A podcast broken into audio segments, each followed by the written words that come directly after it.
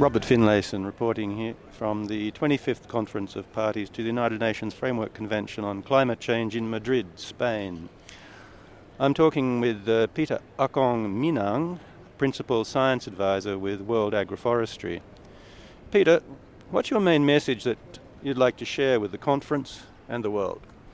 Well, I mean, this COP uh, 25 here in Madrid is about ambition, ramping up the ambition to make sure that we stay below two degrees and even you know 1.5 degrees. And I think that uh, from the point of view of world agroforestry, um, agroforestry is one of the main practices that could help countries and the world ramp up, meet the ambitions that are required and that were prescribed in the 1.5 report and also in the land use report and, and all the IPCC reports um, because agroforestry provides both mitigation and adaptation benefits.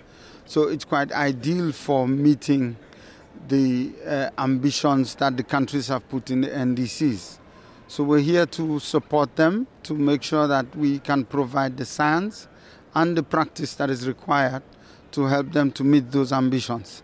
Um, we currently have 1 billion hectares of agroforestry in the world and that's that area is growing.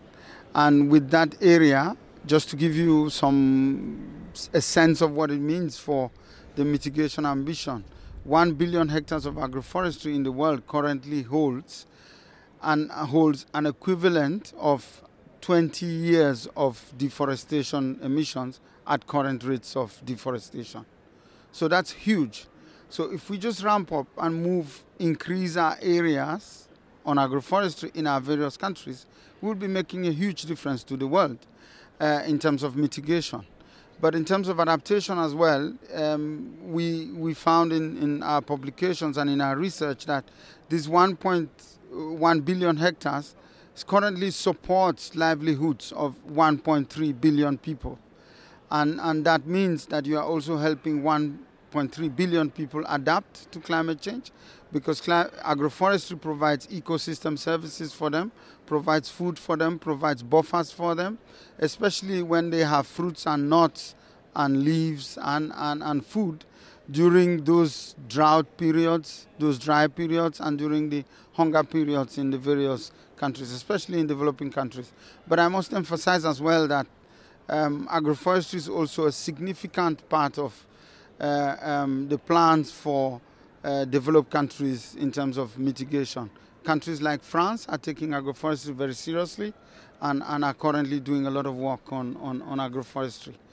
Um, but we've got to recognize that there are lots of challenges. One important challenge that we face is, is, is finance for uh, agroforestry because it does take a few years when you invest for people to start actually start benefiting. So uh, um, it, it does take some time, and, and we need a special kind of financing process, blended finance, that allows you to have public support so that when it starts producing, then they can get private private finance.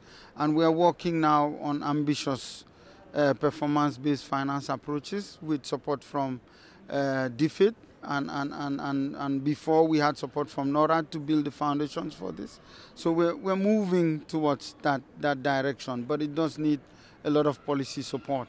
But there is hope, and I think if we moved and, and, and ramped up agroforestry, then we would be meeting very, very quickly the ambitions that we are setting up here and that are required and, and, and in, in all the scientific reports that we've, we've heard. Thank you. Thank you for listening and stay tuned for the next installment.